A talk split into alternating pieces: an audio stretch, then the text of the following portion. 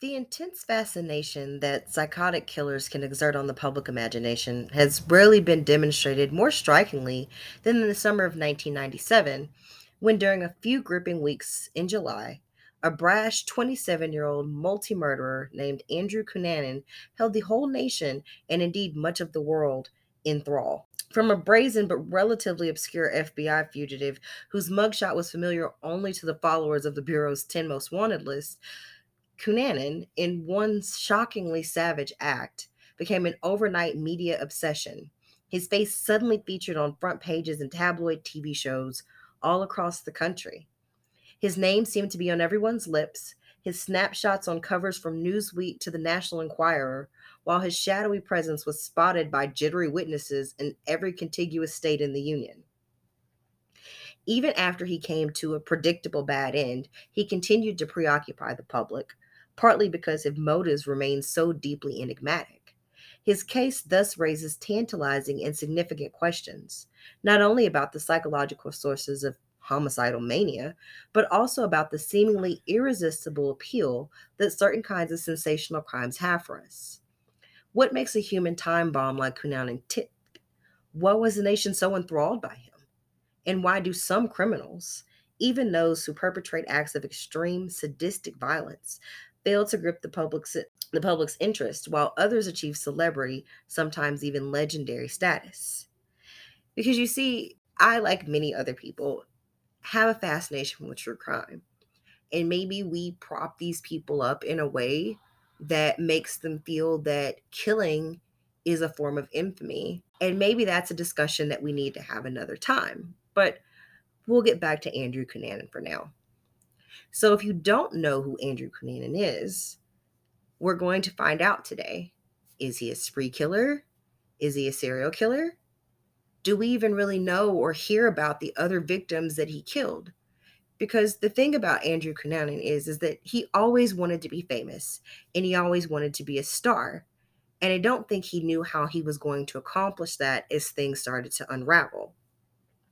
But one thing I can tell you about Andrew Cunanan is that he will live in infamy, and we will remember him, because he inextricably, in the blink of an eye, eradicated a life from this earth and tied himself to essentially a rising star, if one could call murdering someone hitching yourself to their star.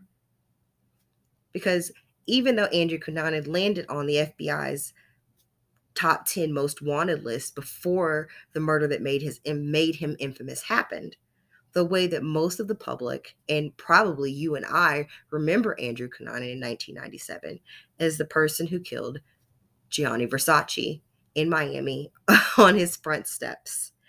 I remember where I was when I found out that Gianni Versace had died. I remember seeing Donatella splashed across the news headlines and the magazines as she now had to step up in her grief and take over the house of Versace. So I think that it is interesting that Andrew Cunanan, even in something so gruesome and horrible, was able to get the infamy that he desired. You are now listening to Murder v. Rope. I'm your host, V.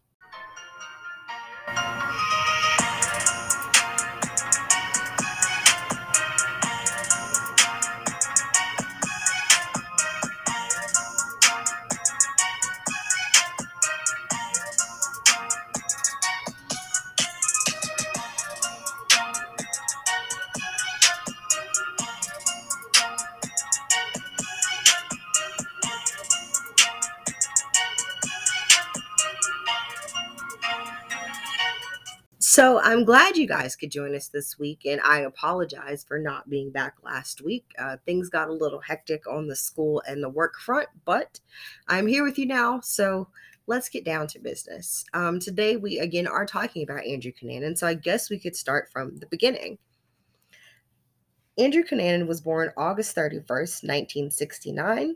His full name is Andrew Philip Cunanan, and he grew up in Rancho Bernardo, Bernardo, California, which is an upscale suburb of San Diego.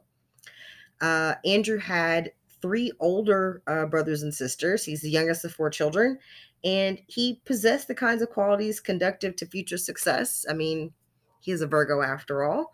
Um, He's solid, highly literate intelligence. He um, had an outstanding and, according to who you ask, some would say photographic memory, uh, an easy charm about himself, and clean-cut good looks. According to his mother, Marianne, her son read the Bible by the time he was six, and Cunanan's father, a former Navy man turned stockbroker, described his son as an altar boy. One characteristic that Cunanan most assuredly did not possess, however, was the virtue implied by his father's first name, Modesto.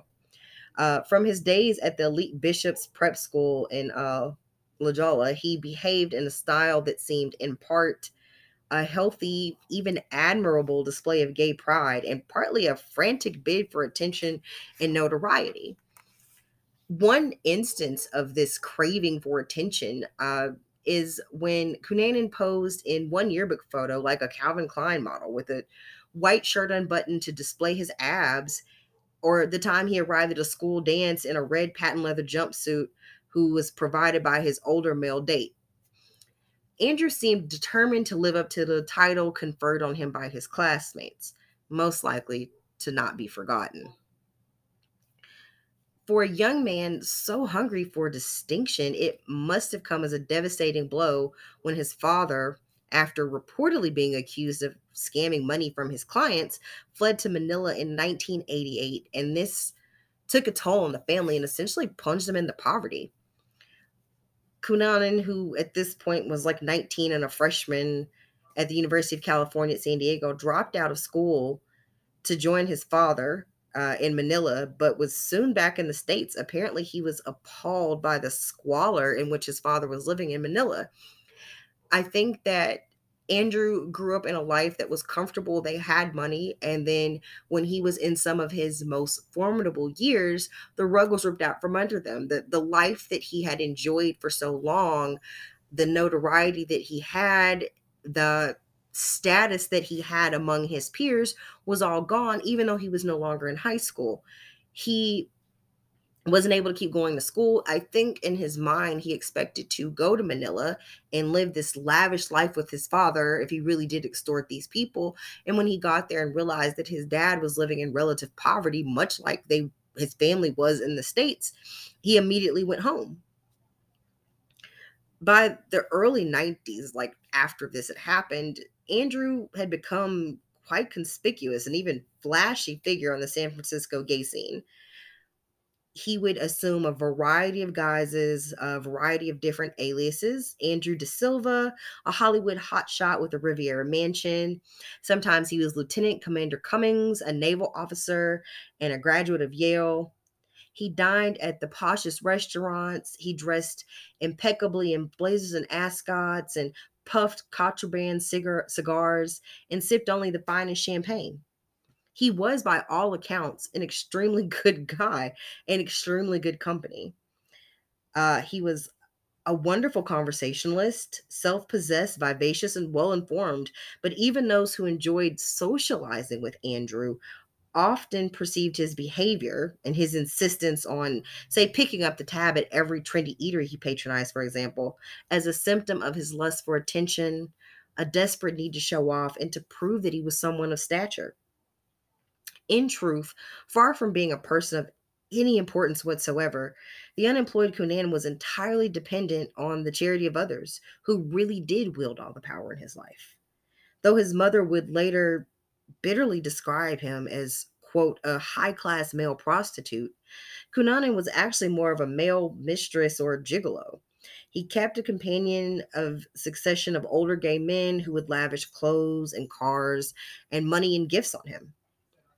What made Cunanan so appealing wasn't his appearance, as various acquaintances would attest on the conventional ten scale of physical attractiveness. Cunanan was rated a five by most of them. So much of his personality, intelligence, and social skills is what made him so appealing to these men. And also, reportedly, his taste for kinky sex. He apparently riveting combination of preppy polish and S and M abandon.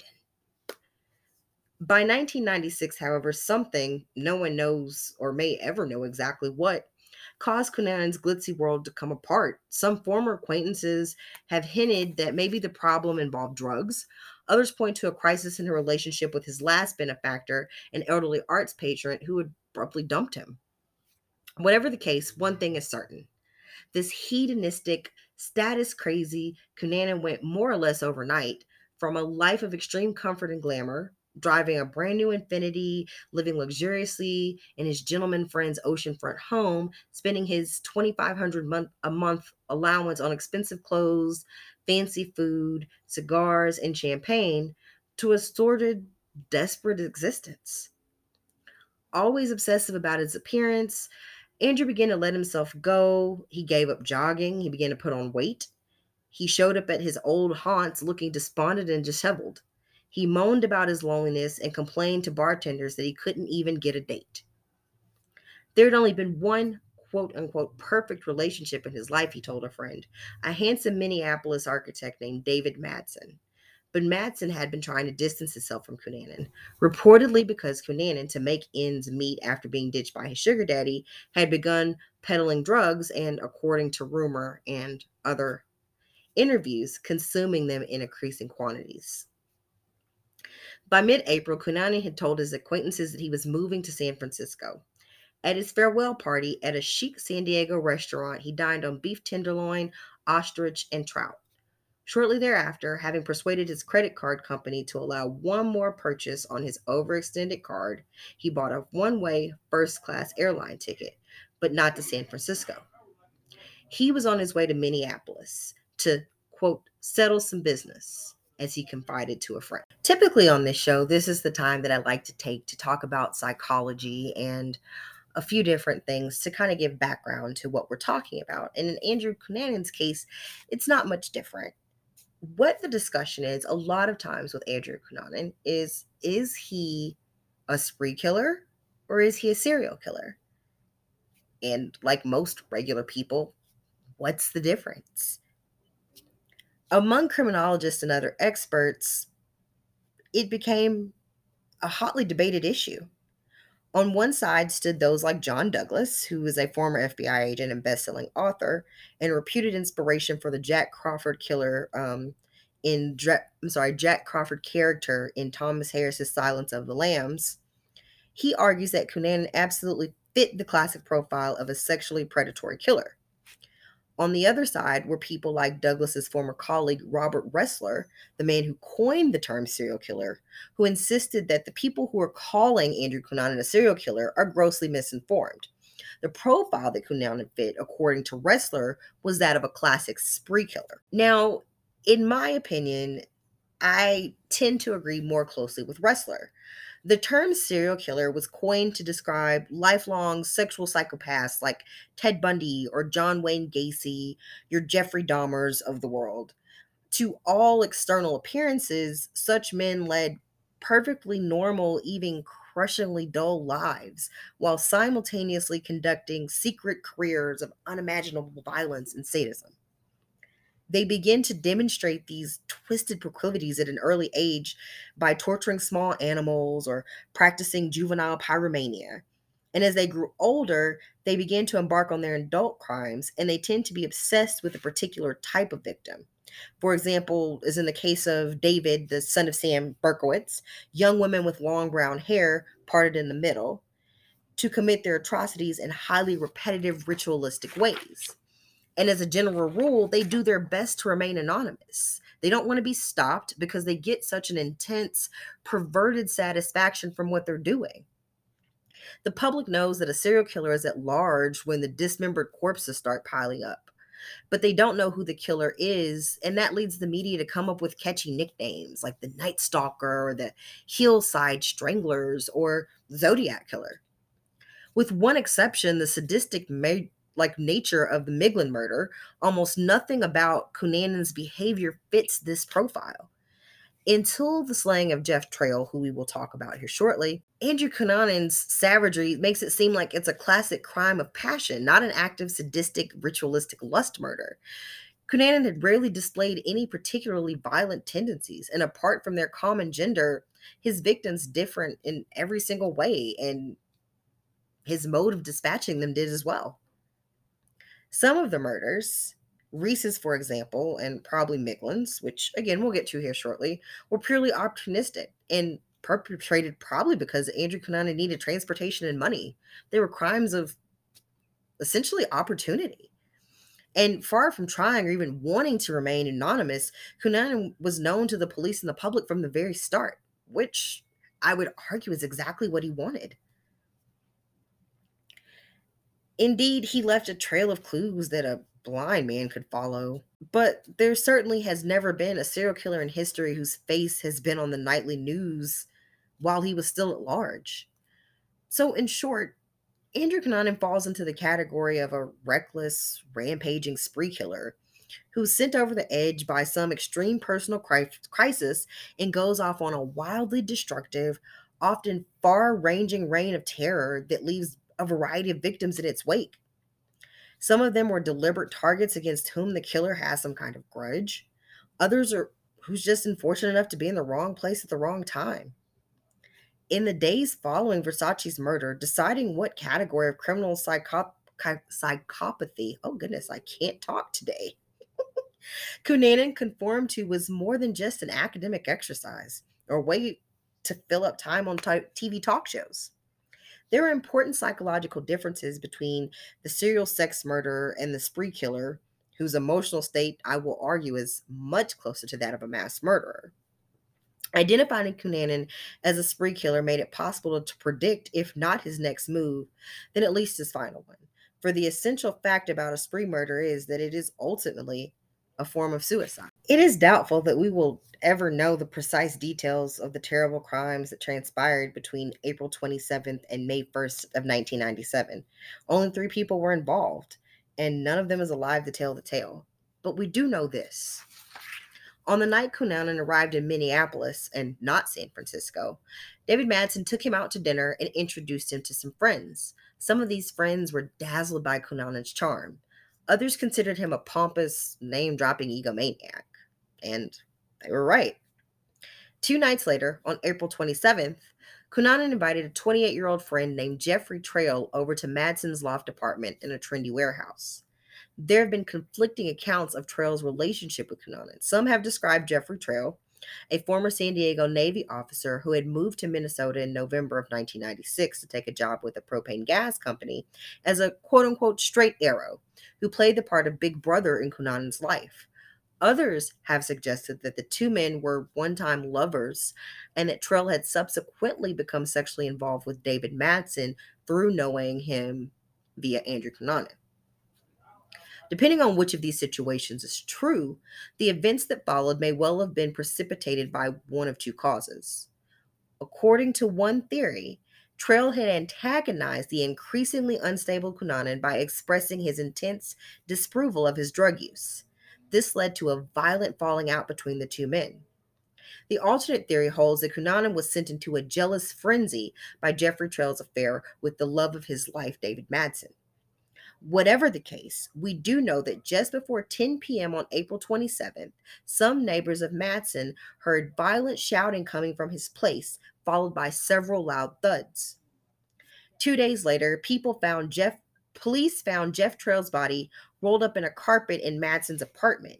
He had been bludgeoned to death with over two dozen savage hammer blows to the face and head. Two days after this grisly discovery, on Thursday, May first, Cunanan drove with Dave Madsen to a lake about fifty miles north of Minneapolis, and there, using, a drift, using Jeff Trail's handgun, he pumped several forty caliber Golden Saber bullets into the head of a man that he once described as the love of his life. By the time fishermen stumbled upon David Madsen's corpse, Andrew Cunanan was long gone, having fled the southeast in the victim's red Jeep. He then turned up in Chicago, where he somehow gained entrance to the home of a seventy-two-year-old real estate mogul named Lee Miglin. There was no evidence that Cunanan had ever met Lee Miglin, let alone had a personal relationship with the older man, though he may have known Miglin by name. What Cunanan needed from the millionaire developer was cash, a change of clothes, and a new getaway car. For reasons unknown, beyond the rampaging, homicidal frenzy that now had Cunanan in its grip, he subjected Miglin to a horrific form of t- torture. He wrapped the victim's head in duct tape with a breathing space at the nose, then stabbed him repeatedly with pruning shears before cutting open his throat with a gardening saw.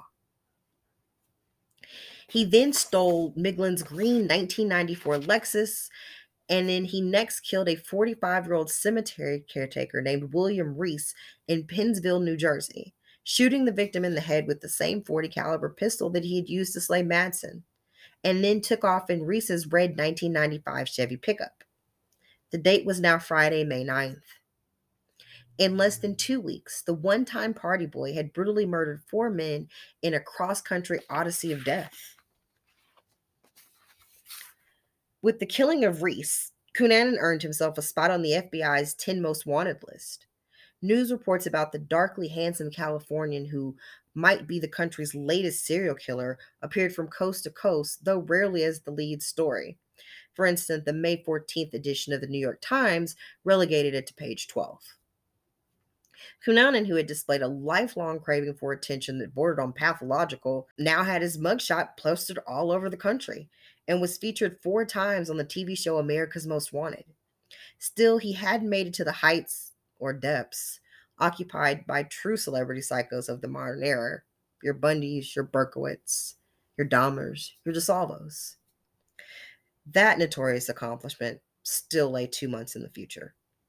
In the meantime, Cunanan made his way southward, stopping briefly in New York City, stealing a license plate in South Carolina, and then arriving at his ultimate destination, Miami Beach, where he checked into a down-at-the-hills hotel called the Normandy Plaza on May twelfth. For two months, Cunanan left his room mainly at night to hit the glitzy gay clubs of South Beach. During the days, he holed up in his room, subsisting largely on takeout pizza and subs, and willing away his time with T V, fashion magazines, and S and M pornography.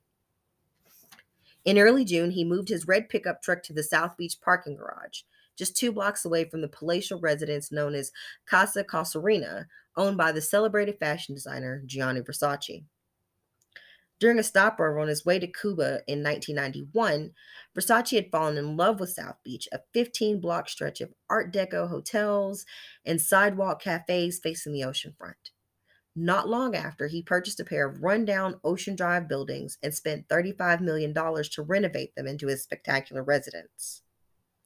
The presence of the ultra-glamorous designer had a galvanizing effect on the seedy neighborhood, instantly transforming it into a chic, trendy enclave.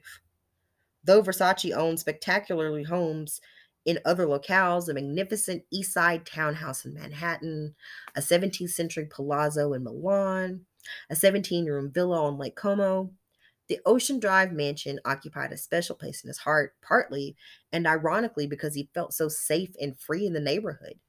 He dismissed his bodyguards, unplugged the mansion's security system, and moved around as casually as any other mere unremarkable mortal. Around eight thirty a.m. on Tuesday, July fourteenth, Versace, who was following his usual morning routine, left Casa Casuarina and strolled a few blocks away to the News Cafe, where he purchased coffee and a handful of magazines. A few minutes later, he was back home.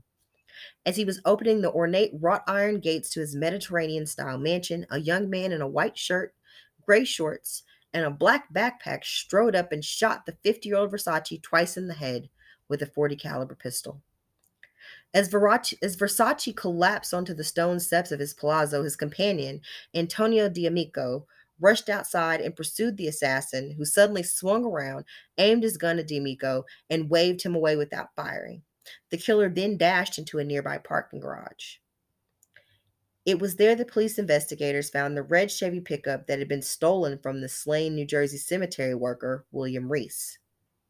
Inside the truck were the bloody clothes worn by Versace's killer and a U S passport in the name of Andrew Philip Cunanan.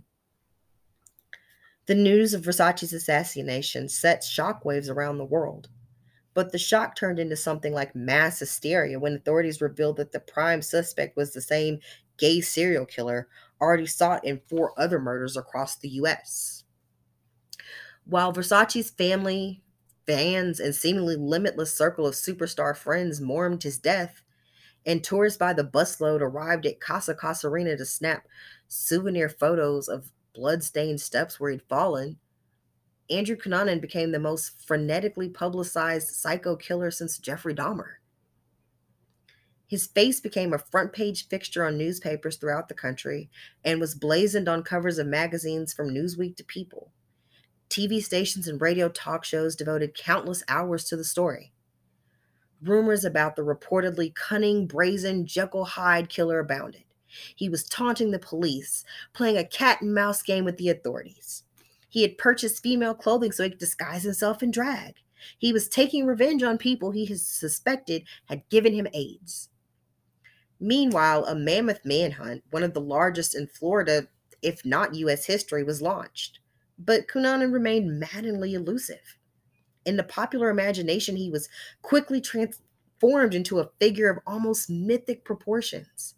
A shadowy, demonically cunning, cross-dressing serial killer whose ability to outsmart the police seemed nothing short of supernatural. Though the public quickly demonized Cunanan, endowing him with these powers of both omnipotence and omnipresence, countless Cunanan sightings poured in from every state except for Alaska and Hawaii. His ability to elude capture had more to do with police blunders and bad luck than with any particular cunning of his own. On the evening of Friday, July eleventh, for example, four days before the Versace killing, a cashier at a Miami sandwich shop recognized Cunanan, whose face he had seen on America's Most Wanted. Before handing Cunanan his tuna sub, the cashier excused himself for a moment and hurried off to dial nine one one. While he was talking to the police operator, however, another cashier who did not recognize Cunanan and thought he was simply a customer waiting for his order handed him his sandwich. Cunanan strolled out and vanished minutes before the cops showed up. Just five days later, well, sorry, earlier, Cunanan, who was evidently strapped for cash, pawned a gold coin that he had stolen from Lee Miglin. To complete the transaction, he was required not only to fill out an official form on which he wrote his actual name and the address of the Normandy, the Normandy Hotel, but he was also required to leave a thumbprint, which he did without hesitation. This is not the behavior of a diabolically cunning killer bent on eluding capture, which again lends itself to the theory that he's a spree killer and not a serial killer. The diagnosis of Cunanan as a spree killer whose rampage was likely to climax with his own death, either by his own hand or a shootout in authorities, which we would refer to as suicide by cop, was confirmed on Wednesday, July twenty-fifth. On that afternoon, Fernando Carrera, the seventy-one-year-old caretaker of a double-decker houseboat docked in a marina only forty blocks away from the site of Versace's murder, entered the vessel and found evidence of an intruder. As he hurried outside to call the police, Carrera heard a single shot. Within minutes, police had sealed off the area, and heavily armed, specially trained forces surrounded the, house, the houseboat. After nearly five tense hours of watching and waiting, they finally fired tear gas canisters into the house and shouted, "Come out! Come out!" But the boat remained deadly silent, at it, as it had for the past five hours. A few minutes later, at around nine p.m., SWAT team members entered the boat. There, sprawled face up on a bed, they found Andrew Cunanan dressed in only boxer shorts. He had shot himself in the mouth with the same forty caliber handgun that he had used to commit some of his murders, and it lay on his stomach. Far from being a master of criminal cunning, moving without impunity while the world staged a fruitless manhunt, Cunanan had apparently been holing up in the house in two houseboats for more than a week, not even daring to venture outside for food. In the end, knowing there was no escape, he took the route typically followed by spree killers: self-destruction. While his almost preordained suicide, Cunanan left a host of lingering mysteries which may never be answered in any definitive way. Still, he also left enough clues to offer an informed guess about his motives. An essential fact about spree killers is that they are deeply embittered men full of barely suppressed rage and resentment whose lives suddenly fall apart. Sometimes they are jilted by a lover. Other times they are fired from a job. Whatever the crisis that sends them plummeting over the edge, they are people for whom life has become an endurable nightmare. Death offers the only escape, and they are determined to go out with a bang. But before they do, They intend to settle old scores and take other people with them, to wreak vengeance on the world by inflicting some of its horrors on others. It's easy to see how Andrew Cunanan could have reached the point where his glitzy but excruciatingly empty existence finally turned unbearable. Cunanan, a person of much promise in his youth, his relationships appeared to be purely superficial and sexually exploitative, and his primary source of income was money from much older, richer men who were willing to dole out for his affable companionship and kinky favors.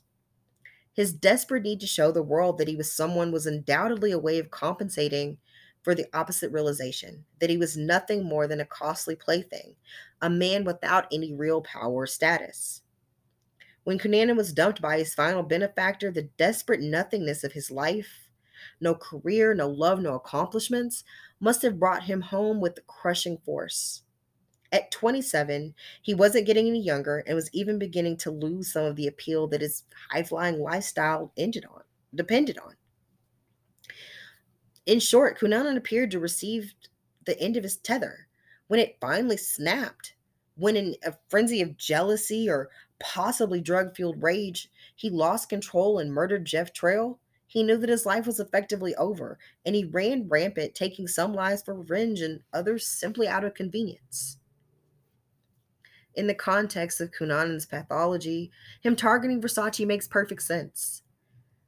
Though published reports indicate that the two men had encountered each other once at a post-opera party in San Francisco, it seems unlikely that they had any kind of relationship. Cunanan's rage against Versace undoubtedly stemmed from symbolic and not personal motives.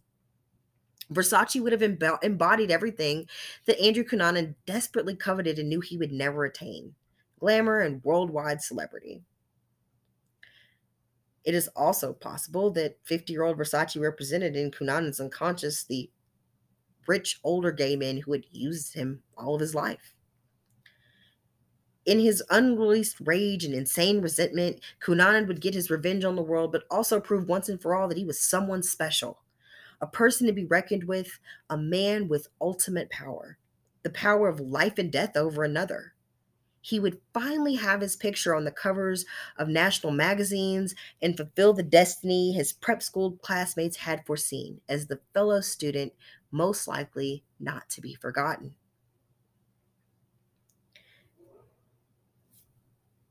But not every psycho killer becomes the object of national obsession.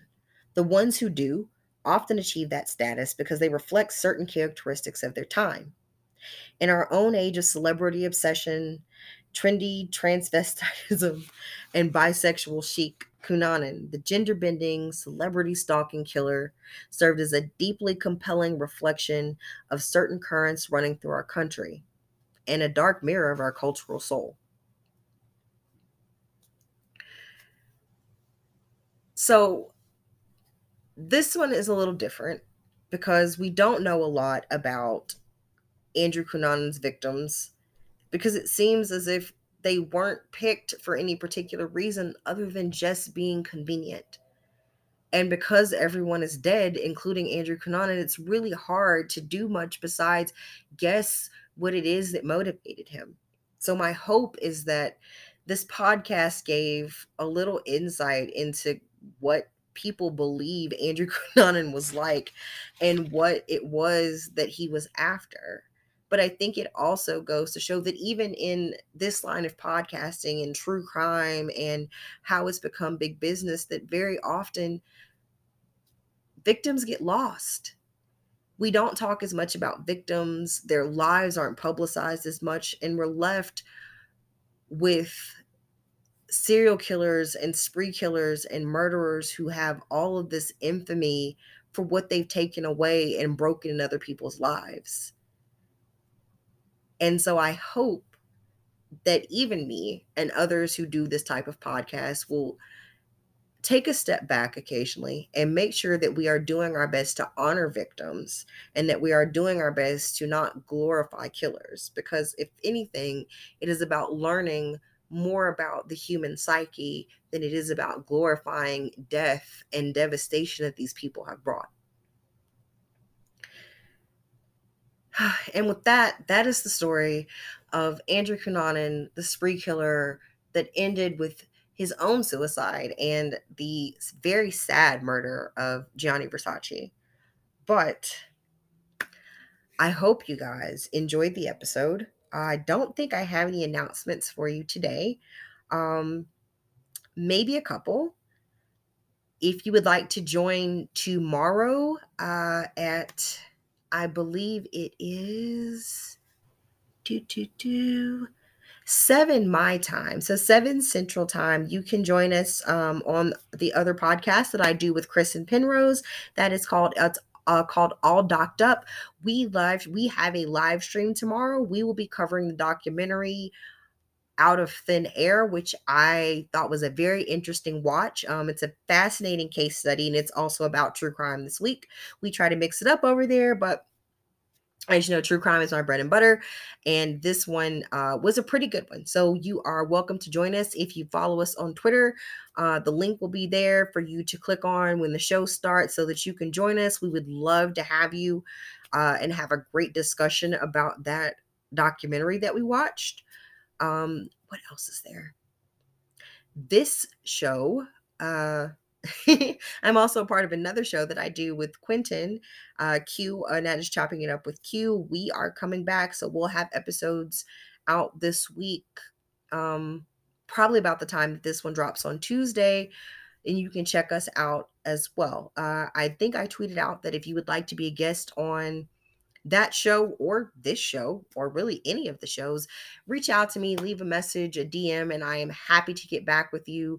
We would love to have you on the show. I am super excited because I should be having a guest shortly. I won't disclose who the guest is, who the guest is, but it should be a really, really, really, really, really, really, really, really, really, really, really, really, really good time. So I'm super looking forward to that. I have not picked my podcast pick of the week, um, but I will put that in the show notes so that you guys can check it out when I figure out who that is. I've been listening to so many things that I want to just highlight them all, so I have to pick one. Maybe I'll pick three. I'm not entirely sure, guys, but all of that will be in the show notes. Please go check out these shows that I'm highlighting. They are amazing podcasts. I'd like to listen to a little bit of everything, not just true crime, because if you're like me, you need a little palate cleanser after all of the death and destruction that we talk about here. So it's nice to listen to other podcasts that are about super cool things that are hosted by super cool people.